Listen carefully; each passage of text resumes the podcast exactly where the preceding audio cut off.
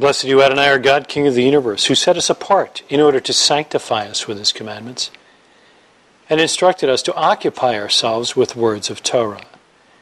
Adonai, our God, please make the words of your Torah pleasant in our mouths and in the mouths of your people, the family of Israel, so that we, our offspring, and the descendants of your people, the family of Israel, all of us, may be knowers of your name and learners of your Torah for its own sake. Blessed are you, Adonai, who teaches Torah to his people, Yisrael. Blessed are you, Adonai, our God, King of the universe, who chose us from all the nations to give us his Torah. Blessed are you, Adonai, giver of the Torah. Okay, we have four classes set for tonight. We'll only get to two. And it will depend on you. That means if you bolo, we'll move on. It just depends on how lugubrious you are. Look it up. So I'm noticing that there's only one guy in the room that's older than me, but there's only one phone in the bowl. I can't figure that out. What does that mean? Does that mean that you have phones and you want to use them? What, is, what does that mean? You're going to use it for the Torah. You're good to go there. Did you turn it off so it's not going to make some kind of buzzy noise? Okay, good, good. Everybody else, we're okay? Yeah, yeah, okay, good, good. Yeah, you know what happens. Yeah, that's right. Downloading now. That's right. Yeah, if I hear it, I own it. Okay, there it is. Okay, so I'm, I, I want us to talk about something important. I'd like to talk about what you think and whether what you think affects you, whether you can think and sin because of the thought, and whether what you think determines your place in the world to come. Strictly thinking. So let's think about that, let's talk about that, and reflect upon it. Does that make sense? Okay. So, I think it's imp- oh, I believe that it is important that we look to the scriptures to see what it says about thought and how that affects us, either for good or bad. So before I, I give you some answers, let me ask you what, what comes to mind when I talk about thinking? Anything? Aristotle. Aristotle. Okay. I meant from a scriptural perspective, but Aristotle is your, your thought guy, right? He sits, he thinks, he comes up with these grand illusionary things, and then everybody follows him and, and so forth. Bring all thoughts captivity. Of Messiah. Of Messiah. Okay, so what I'm thinking about should be captive to Messiah. I don't really know what that means. And since you're quoting from the apostolic scriptures, I think it's important that we determine its historical and grammatical context in light of the Torah, the prophets, and the rest of the writings. So that when Paul says that we should do this, we know what he means. That's not to say that it's not authoritative of its own right because it's part of the scripture, but I want to know how to apply it in my life. Okay? So we're going to come back to that. Give me another one. Yes, Chris. So as a man thinks. As a man thinks, so he is. Yes. Okay. What does that mean? It means whatever's on your mind, that's whatever takes the majority of your time of thought is what you become. If you think about adultery, you tend to be an adulterer. If you think lewd thoughts, you tend to be a lewd man, that kind of thing? Okay, okay. I think that the Master Yeshua said something along those lines. What did he say?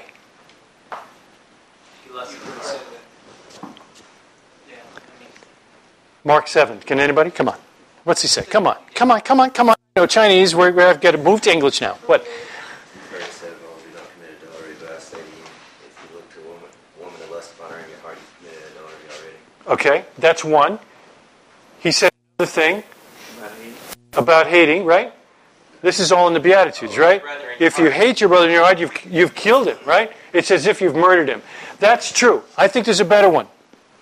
Mark 7. Can you remember what it says? So, out of it. It's not what goes into a man, it's what comes out. Out of his heart comes, and he starts naming all this bad, bad stuff. And all this bad, bad stuff are actions, they're verbs. So if you think this way, it's just what Chris said, right? If you think this way, out of the out of your heart, the Hebrew center of your thought and emotions, out comes, right, your will, you're actually going to walk it out and do it, right? Which is the same thing that you just said from Matthew chapter 5. I just make the point that the, the thought process and the heart are connected. May the, the words of my mouth and the meditation of my, My heart, yes. So, the, so there's the Jewish and scriptural concept heart is where thoughts. Right. So I'm going to think with my heart. Who I am, what I think is in my heart. The head is for life, right? It's what keeps me going. That's why, what are we going to do to make sure Goliath is dead? Off with his head. Good, good. Dead head. They kind of rhyme. That was pretty cool. Okay. As far as the um, out of the heart comes the actions, I also think about the fact that there are some sins that are actually occur basically internal. As an example, I can think of is covetousness. Um, Okay. The tenth commandment is "Thou shalt not covet," which seems to be the basis behind Yeshua's statement regarding adultery and lust. Okay. And then if you also look at the anger point, um, specifically you see in scriptures, you shall not hate your brother in your heart. This comes up from the Tanakh, and I believe also in Leviticus chapter 19. Right. It's 19 or 20. So um, in both those points, there are actually sins that can be committed internally that are, that as Yeshua points out, if you fester those, it will eventually express itself externally, but the actual the sin began inside. I, I, I would say it began inside. I don't know that we could say that it culminated inside without being acted out. I think an action is necessary, but I think you've got a good point on the covet. Andrew. I'll, I'll find it. Okay? James. Real quick, I was going to say, um, Yeshua said, out of the abundance of the heart. The mouth speaks.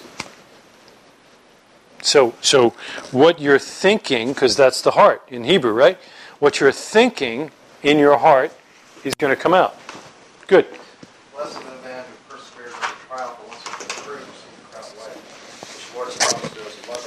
Say when he is tempted, I am being tempted by God, for God cannot be tempted by evil. And he himself does not tempt anyone, but each one is tempted when he is carried away and enticed by his own lust. Then when lust is conceived, it brings, Brings forth to sin. Yes. And sin is accomplished. It brings forth death. So I may think poor thing, but I think aside from maybe that covetousness thing, and I think we should look back to the actual text in Exodus um, and Deuteronomy, if the actual thought is the problem or what comes of it, right? Well, we'll see. Other than that one, I think the scripture is overwhelmingly towards action rather than thought. Yes, sir. Okay? Yes. Uh, and one other, in Proverbs 16:1, it says, "The plans of the mind and orderly thinking belong to man, but from the Lord comes the wise answer of the tongue." Okay. Okay. I grabbed. Think not that I have come to abolish the law. I got that one. Yes. One, two, three, four, five, six, seven, eight. That's right. Yes. I've got eight verses here. Let's pass these around and just see um, What was it? what we've got. In Leviticus 19, it says, do not hate your brother in your heart. hmm It says that's a, that's a command. Just sin is transgression of the law. hmm If you, if you break that command, then that sin occurs in the heart. Absolutely.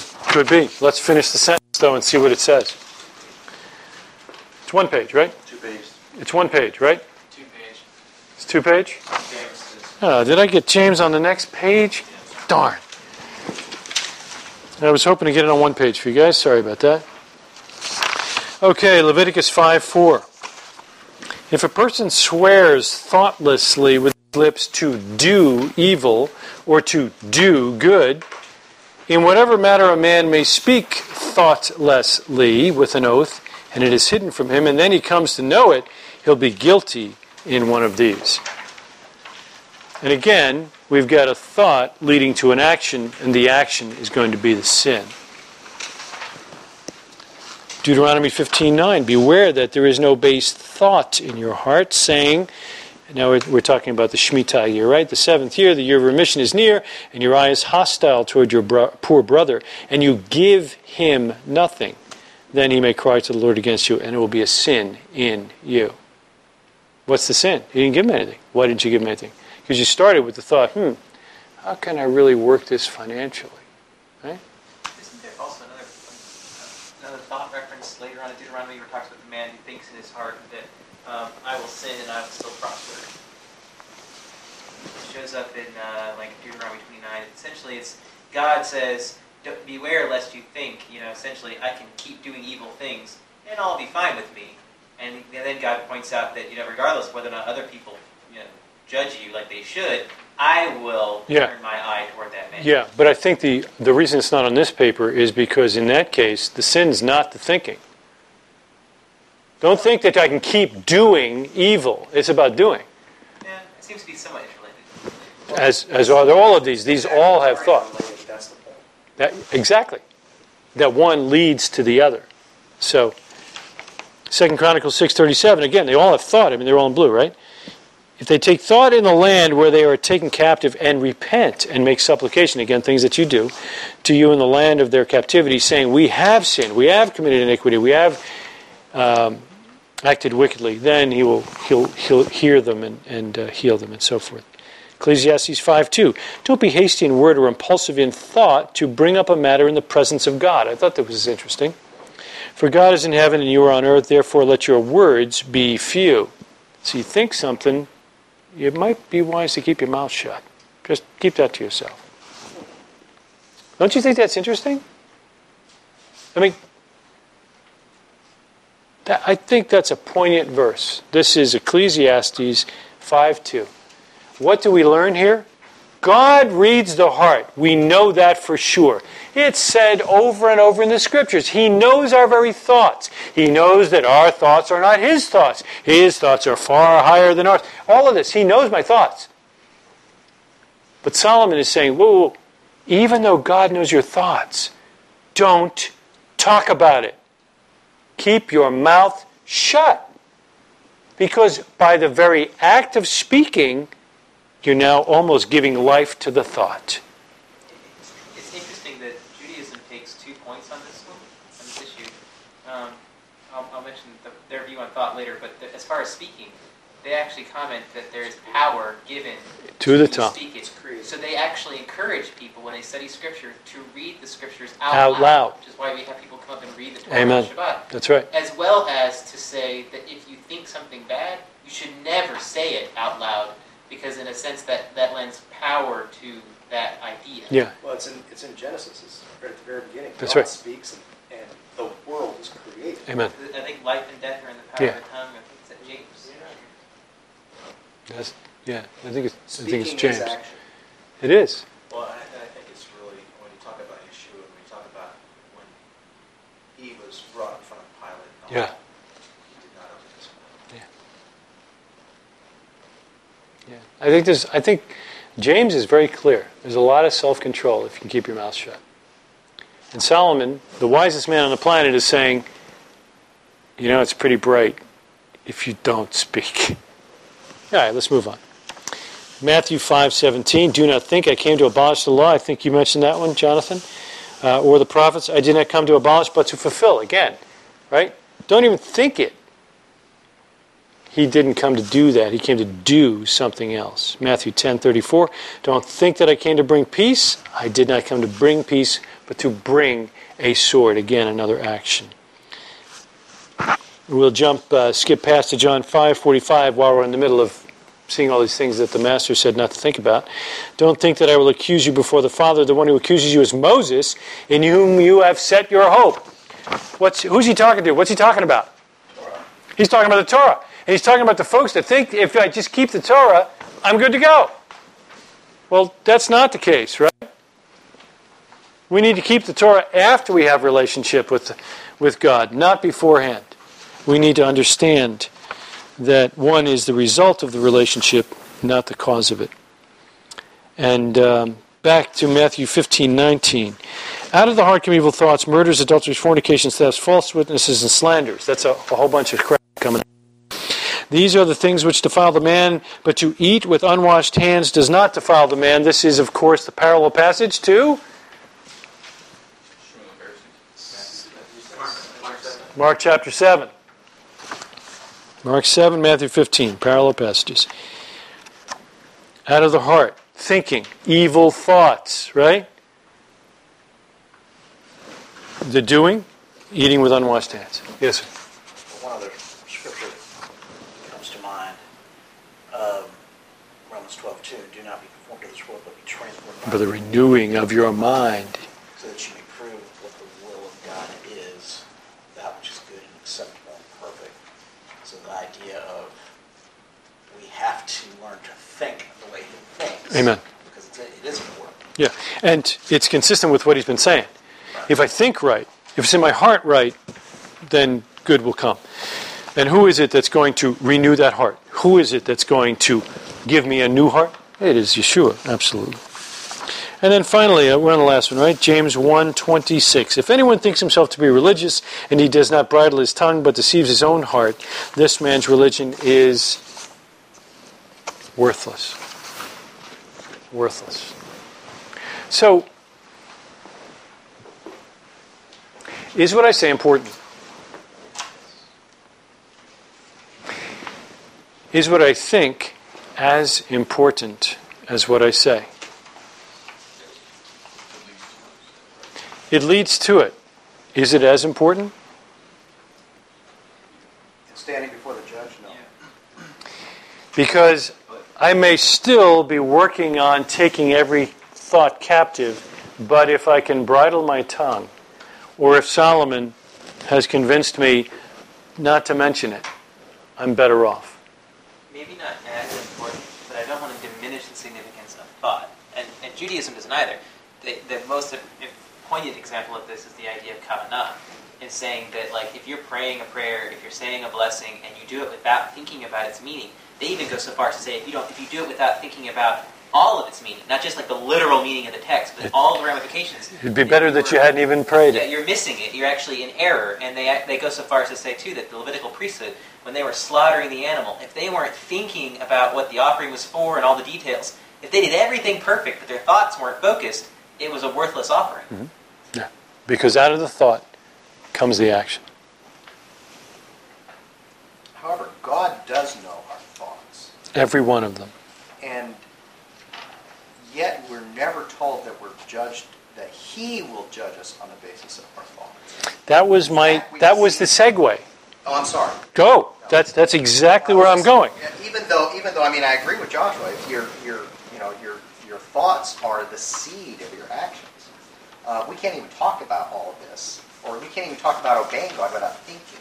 Right. Uh, however, it's it's the sta- it's it's the standard of judgment that we're we're concerned with. Exactly.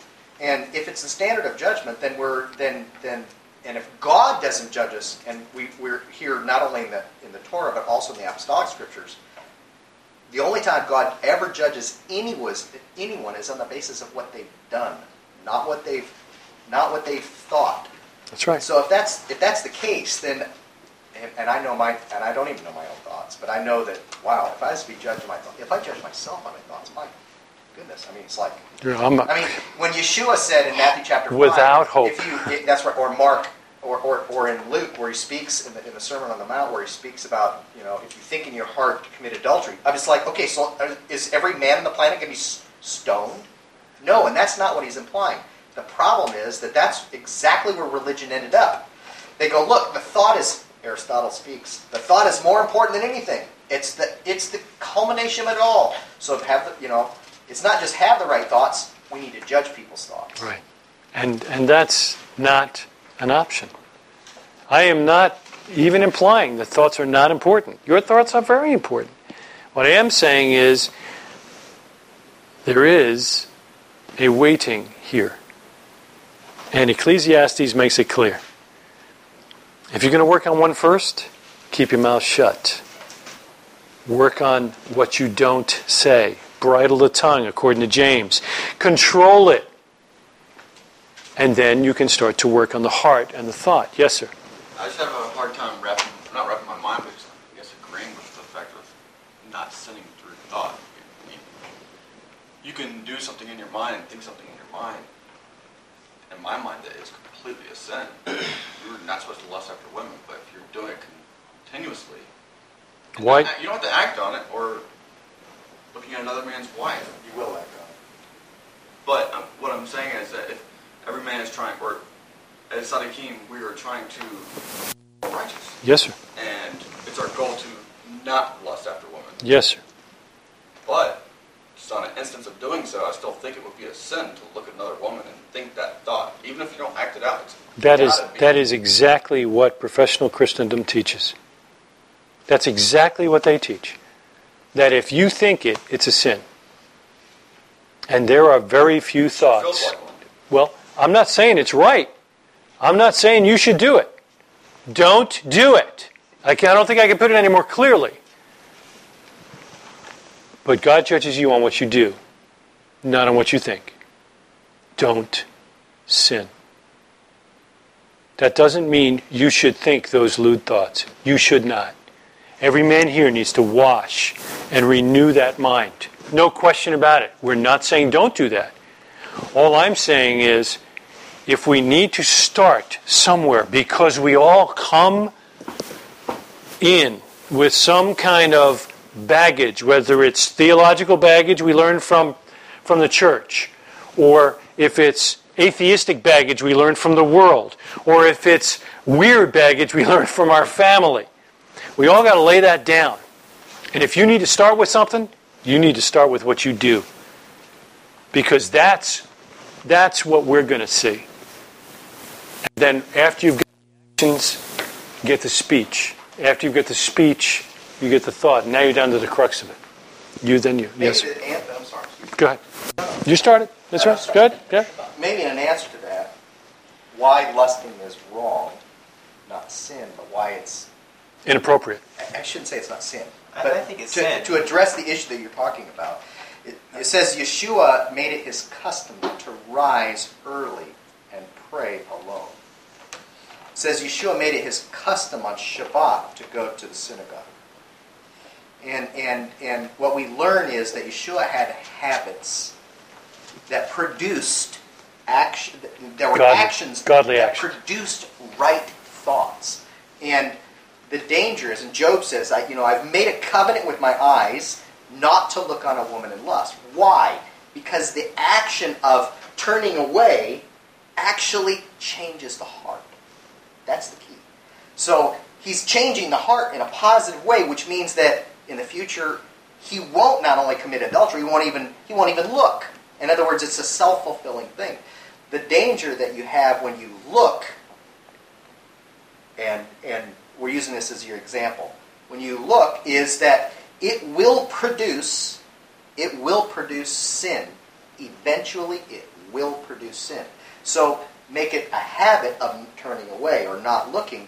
That will change the heart. That's what we want with the heart to change. Amen.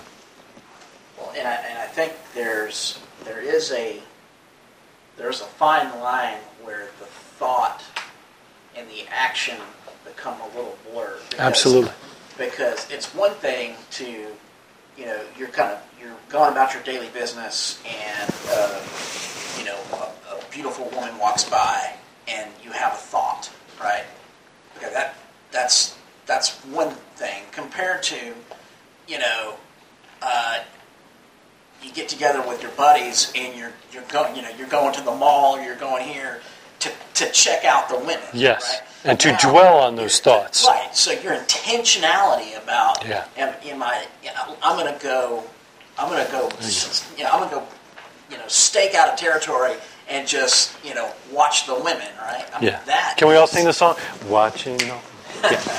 that's an action I don't know this. Sitting by the dock of the bay. Sorry. Yeah. that's an action uh, because you are at, you are having the intent to go and you know and Yeah. that's an action And promo- You have to and- say yeah. that's sin Absolutely. Yeah. Absolutely. Uh, You're. even though you may not touch anybody or whatever Yeah, you I'm take with that Action. You're taking an action though, right? Oh, but I would go so far as to say that, well, clearly conceding that being tempted is not a sin. Everybody is tempted. James chapter. Yeshua was tempted. He and that and when it comes to thought, temptation is that thought flitting across your mind. However, I think when it says "Thou shalt not covet," which is an eternal thing, you shall not have anger or you should not hate Gives- your brother wait, in wait, your he heart. gives you examples, though. Yeah, and that, what does it say? You should not covet your neighbor's wife, horse, donkey, whatever. It doesn't say. It says But it steal and encompasses covet are two different things. No, it encompasses it as adultery and stealing. It's three different commandments, though. Ephesians So, seven. and my argument is that sin, if it says do not do this, that is a sin. Thought then can be a sin. Now, there's a difference between having a temptation for a thought and actually dwelling on that thought. Well, you're But I think dwelling on it is wrong. you're saying that. No, what Scripture is saying. No, you're saying, you are saying that if the thought comes in my mind, in one case, it's sin. If the thought comes in my mind, in another case, it's not sin. No, I'm not saying that. If the thought comes into my mind as a temptation, it's not sin, is what you said. And if the thought comes into my mind, And I hold on to it. oh, I have to hold on to it. How long? How long do I have to hold on to it? Milli- So, you know, coveting, right? You see what I'm saying? All I'm trying to point out, I'm not disagreeing with you that we should not covet. All I'm saying is you are defining something that is undefinable. It's the same Hear me out. as being tempted to You are- something and then saying. All I'm saying is you said if I have the same thought about this woman and because I'm tempted, that is not a sin. Because the Yeshua was tempted.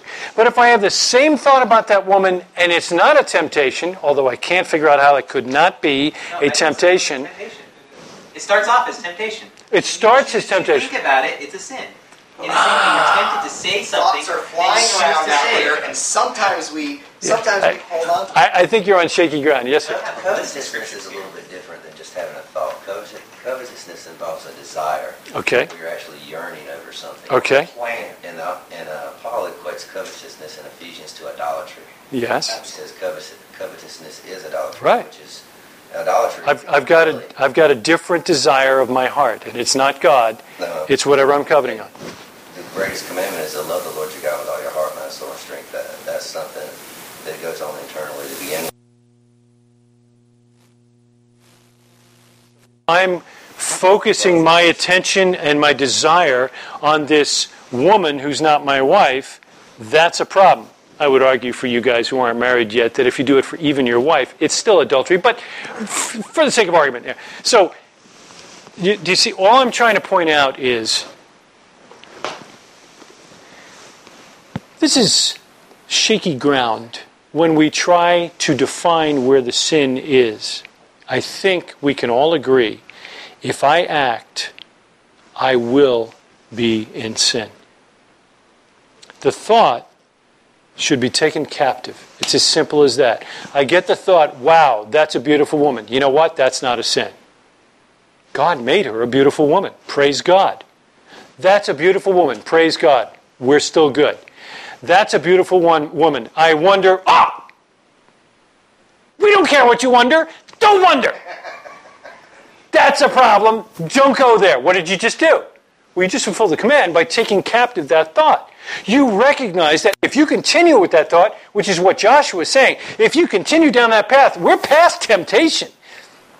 By the way, for some of us, it actually is the point. You get to the point where, I mean, you're normally 117, but where the beautiful woman walks by, and it's not a temptation. But anyway, the, the girl walks by, you recognize her beauty, you praise God for the beauty, you move on to another thought. If you dwell upon the fact that she's beautiful for whatever reason, uh, now you're on shaky ground because you've not taken it captive, and now what's in your heart is going to bring forth sin. What is the sin? Well, now you've coveted. So, is it the, is it the thought? Or did we just move from thought to action, the action being coveting? And, and that's where I'm going. I call coveting an action, not a thought. Yes, and then I'll get you.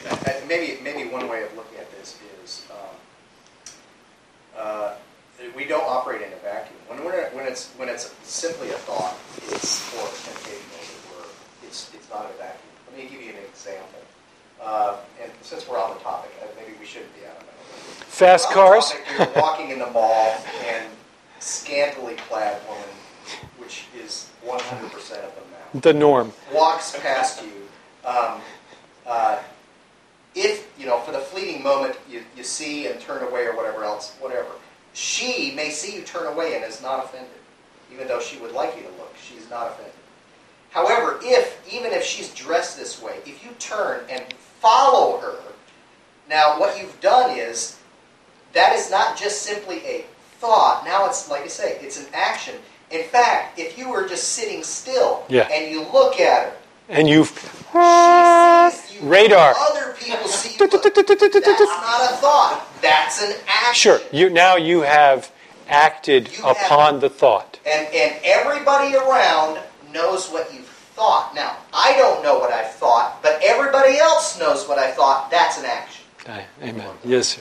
Another reference to thought that comes up is uh, Zechariah eight seventeen. The same the same chapter talks about the fasts turning into feast mm-hmm. days. Yeah. It says in eight seventeen, well, I'll read sixteen verse. These are the things which you should do: speak the truth to one another, judge with truth and judgment for peace in your gates. Also, let none of you devise, which is the same root as to think, evil in your heart. Again, this is an internal issue against another, and do not love perjury, for all these are what I hate, declares the Lord. Hmm. I think if you if, if devising evil in your heart, this is internal. Yes. Granted, it's a plan for action potentially, but it's definitely referring to where it starts here. You may not carry it out. You may just think about it. That's something that God hates. But- I think it's got to be sin. But no one's saying it's not sin, Joshua. You seem to be defining the difference in action being external versus internal, and I am not. I am saying that having the thought is not a sin. Acting on the thought. Act is an action. I'm acting on the thought. Devising is acting on the thought. And that's where I'm personally drawing the line. I think I can back it up biblically, but that's the deal. To think about it. Ah, you just made a choice. You just did an action. All right, Exactly. We're on the same page. So Coveting. Actually, the word, the, and interestingly enough, we find reference in Scripture where, where someone, it says, and so and so coveted such and such. Excuse me, how does anybody know that man coveted? Right. Except that it's not simply in his head. Yeah. And, and It's it, somehow being expressed. I like that. It's expressed. It, now, it may not be acted out, but in some way it was ex, it was discernible. It was discernible outwardly. Yes, sir. Can I say something too? Actually, I have a lot to say. First, I would say um, you're you're defining that there's actions and thoughts Yes. inside the mind Yes. don't necessarily have to be manifested outwardly, but you can act in your mind. Absolutely. That's what the word devising is. That's what the word coveting is. You have done something with the thought. Otherwise, if the thought itself is sin, then our master sinned, and we know that's impossible. He was tempted in the same way we were, and we are. Therefore, there's a difference between what he did with the thought and what we can do with the thought. He chose not to do something with the thought. We oftentimes, at least I do, maybe not you, but I oftentimes do something with that thought, and that is sin. Next thing, uh, Romans 14.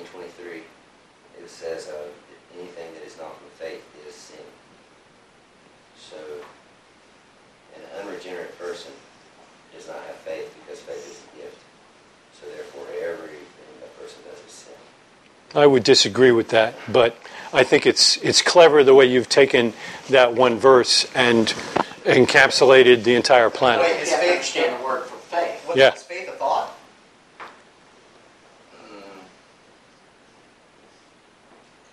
Mm. In, in, Aris. Aaron's, in Aristotle's thinking, which he used the word pistis as well, Right. uh, Greek philosophy uses the word faith a lot. Yeah. So it, obviously it's not a biblical thing. Uh, but in Greek philosophy, faith is a thought. But were the writers of the apostolic scriptures using it as a thought, or were they using it as Hebrew uses it, where it's an action? Amunah, right? Emunah is visible. Yeah. Yeah, and in this particular instance, the faith is referring to whether or not you believe something to be right or good to eat or drink. It's actually not a faith in Jesus or any That's right. even in God. That's It's right. simply saying, I think this is good, I think this is bad. Yeah. If you do something you think is bad, you have a problem. And in that case, you are acting out what you believe. Or rather, in this case, you're actually violating in your actions what you believe. Yeah, same deal. Because he says, the faith that you have has your own conviction before God. Happy is he who does not condemn himself in what he approves. The context is all about eating and drinking. But he who doubts is condemned if he eats, because his eating his eating is in italics, but that's the context. Yeah. It, so it's not really in the text. Because not from faith, and whatever is not from faith is sin. So I think the context here is saying that if you're if you do not believe that what you're doing is right, which I mean, obviously we have an issue here. If I think this is wrong. I will do it anyway. Well, now you have an act of rebellion, even if it's not like a sin to do the action specifically. Rebelling against my own God. Well, I mean, you know, it- we're, we're, Take in mind that he's writing to believers who have faith and can, But he's actually saying that Exercise. belief. But he's actually saying that believers can be sinning yeah, most believers can sin. on, on this point. Believers cannot have faith. By your definition, Oh. the faith is eternal They for can every choose believer. not to exercise their faith in something, though. That's what I'm saying. So how would that happen? Like if I'm not putting my faith in what I'm doing. If I, So- if I don't have a, like, whatever I'm doing, if my faith is not in it, So where, where then? Where is your faith being it's like placed? singing the Lord. So that your faith is in the Lord. Yeah, I don't- Does this affect whether or not. you yeah, I don't, I don't think this passage is talking about faith in the Lord at all. I think this, this What is Faith is there. faith in what you believe. Faith What you in- believe as far as the commandments go is what he is talking about. If you believe that it's okay to eat this and you choose not to for the sake of this man, that's a cool thing. If you believe that it's not right, if your faith says you may not eat that, God said don't eat that, and you do, whatever is not a faith, that's sin. It's talking, I mean, we need to keep this in context. It has nothing at all to do with salvation. It has everything to do about determining what I can and cannot do as a believer. Because, like you said, he's talking to believers. Same chapter, verses 1 and 2 says, Now accept the one who is weak in faith, Right. but not for the purpose of passing judgment on his opinions. One person has faith that he may eat all things. It's not a faith in God, Right. it's a faith that he may eat all things. He believes he can eat all things. Exactly. But he who is weak eats vegetables only.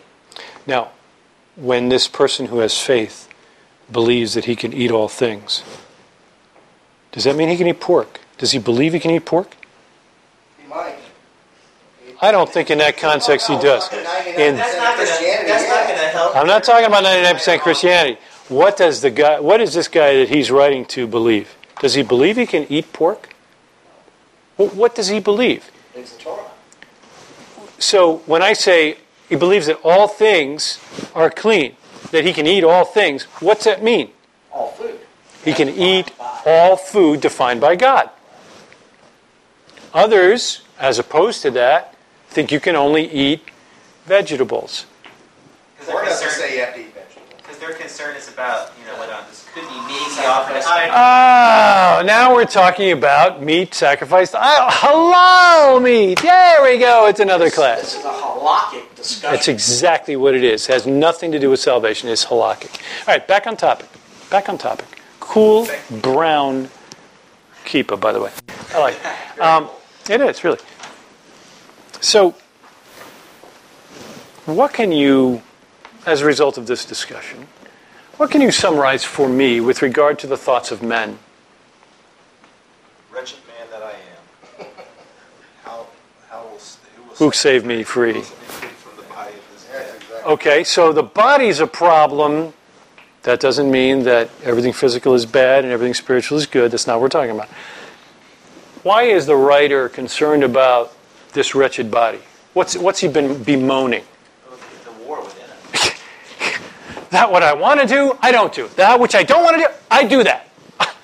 Who's going to save me? But I say that in my inner man, I want only what God. There it is. So he's got the right motives.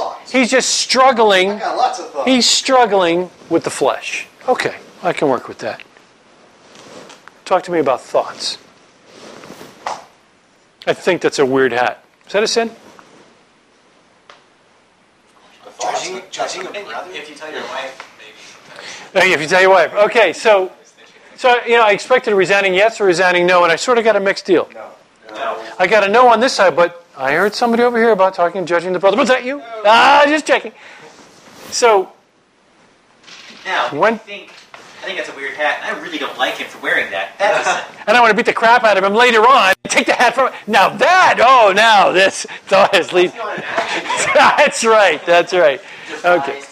Devising an evil plan. There it is. Fantasizing about all the evil things you wish you could do is wrong. I just want you to know that from your mouth to God's ears, should I turn all thoughts that are completely inappropriate into devising evil about beating guys up rather than what my mind normally ends up thinking about? Holy cow. All right. My, my, my hope in this hour was that you would see that you are a man and susceptible to sin. However, with the Holy Spirit within you, you have the power to overcome sin. And that there is no reason for you to sin. If you sin, you chose it, you paddle your own canoe, get before God. Beg for His forgiveness, repent, and stop doing it. Someone say, Amen. Amen. However,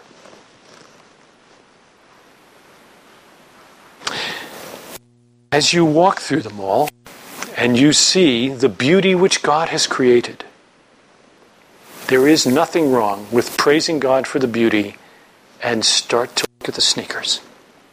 And I want you to focus on the sneakers. Or maybe you should just look at the sneakers and start. with- Start with the sneakers. Start with the sneakers. I, you know, I'm, I'm trying to give you realism here. It's not the beauty, it's not the recognition of the beauty. It's what we do with the recognition and that devising of the thought. What, what, are, you, what are you thinking about? You know, if you go into the mall with four paragraphs of scripture that you're trying to memorize and you've got little cards, I can, I can guarantee you your walk through the mall will be different than you've ever had before. In fact, you may actually come out with bruises because you're going to bump into walls because you're going to be reading your card. You won't be looking at the girl. Yes, sir. Well, and, and, you know, I think there's a lot that we can learn from, from the Halakha of Orthodox Judaism with respect to this particular issue. I mean, the fact Without question. An Orthodox man walks with his eyes on the ground in front of him. You know, when we were there last year, we, we walked from our uh, apartment, uh, we were going to the, uh, to the uh, Israeli Museum. And it's, it's a pretty good, pretty long walk, but we were walking, we were walking through the state, we were walking on the sidewalk, and Michaela uh, was kind of up and walking in front of us, and out on the road, and there's an old Has- uh, Hasid coming Yeah. up the street. Yeah. Black hat and everything, you know. And he's walking along, beautiful day, he's walking along by himself, and as soon as he saw Michaela, he just kind of slowly, just kind of, kind of wandered over to the other side of the street, and just kind of kept walking, you know. And I thought, There it is. I don't even think the rest of my family really even noticed. Yes. But I, I noticed what he was doing, and I thought, how cool And, is that? and, and you know the neat part? You noticed because he did something. Right. he avoided sin. And now we read stuff in the apostolic writings flee the devil, resist the devil, and he will flee from you. You know, that kind of thing. How do you do that? This guy just did it. We were at the, uh, was it the Tomb of Samuel, um, which is basically a house you can go up on the, on the roof and look out, I think. Um, it's a dual site. It's run by the Muslims, but the Orthodox are allowed to, to be there. And uh, it's interesting. They were doing some construction and whatnot. So the house was over here, and there was this like gangplank from a boat kind of thing. It was kind of zigzaggy and came down, and it w- it had to be from here all the way to the mailbox. It was a long deal. And uh, down at the at the base here, the Orthodox Jews had some kind of little shop there where you could buy trinkets and so forth. And uh, and the Muslim actually had the shop in Samuel's deal there. So we're up there, and the porta johns are down there, not up here. So one of the gals on the tour with us wanted to go to the john. Well, we didn't want them to walk by themselves, the, the ladies, while we were there. So I said, well, I'll, I'll, walk you down. So I put my hands in my pockets, and I'm walking with her. She's just wearing, you know, a skirt, pair of shorts, whatever it was, and you know, she was very modestly dressed. And uh, we're walking down the gangplank, and up the gangplank is coming an, an obvious Orthodox Jew. And as he approached, he put his hand on his side of his face and turned his head as he walked past us. Because he did not want to be tempted by looking at her. Now, you may think that's a little over the top. I think that's crazy. Okay. You may think that today. Your perspective may change over time. I can tell you now, being on the back end of 50, I think there's a lot of wisdom there. I don't know that there's another way that I can think of to take captive every thought to the obedience of Yeshua the Messiah. Well, I, I was just thinking while you were talking about that, you know, we, we talk about uh, see and sin not. The scripture tells us be angry and sin not. Yeah. like- when you think about anger, anger is not a fleeting thought. Anger makes your blood pressure change. anger is something that is physiological, and it it takes time. Doesn't matter who the man is. It takes time to stop being angry. Yeah. So it's not just okay. I, I held on to that for a second. Now it's a sin. Uh, it says be angry and sin not. I mean, there's there's there's a thing is don't act upon it. And and this is what I, this is what I really honestly believe is that if you have the fleeting thought of lust, there's gonna be evidence of it if it's once it becomes sin. Yeah. And in the same way, you know, there's times I've been angry, and where I've sinned is when I opened my mouth and said something about it, or threw something across the room. Not very often, but now I've acted upon it. Yes. You know, and and it's no longer be angry and sin not. It's actually I did sin. Now repent. Yeah. I, I think um, we would agree that when it comes to anger, at some point, you know you're angry. Now, when that comes, I don't care. But when you know, stop it. You know, you, you go over somebody's house, there's a hole in the, in the sheetrock. How'd that happen? Ah! And you realize, I, this is an angry man. Well, the scripture speaks to an angry man. It says you, you're not supposed to keep company with an angry man. If this is his regular habit, what are you doing there? Now that you know that, time to go. I think it's quite appropriate to tell him. Just don't make him angry. All right. I actually knew a gentleman one time who had the hole in the wall, Yeah. and actually the hole in the wall was like years old. Ah, He had said that um, a little reminder of his past. Good for him. he had he had punched a wall one time when he was angry, and so they decided never to fix it to remind him not to get angry. Good. Now, you know, I think that's cool. I think that's cool. Final comments on thoughts. Did it help? Does it work? Okay. Good. I like, my final comment is I like uh, Romans 8 1. There is Now, no condemnation, which is taken you, but such as is common to man. Hmm. Hmm. We have the power to overcome sin because he has granted that to us. He's given us that power. For us, I mean, you look outside, you see the man in the world. Why would we expect him not to sin? That's what sinners do. Sinners sin. For us, I don't expect you to sin. When you sin, I'm shocked. That's why I pull you aside. I'm, this is all completely fabricated. You understand? Oh, you sin. I, I want to pull you aside and go, Chris, what's up? Right? That's it's it should not be our habit. Comment? Anybody else? Okay. We take a break. We come back. We'll talk about something completely different.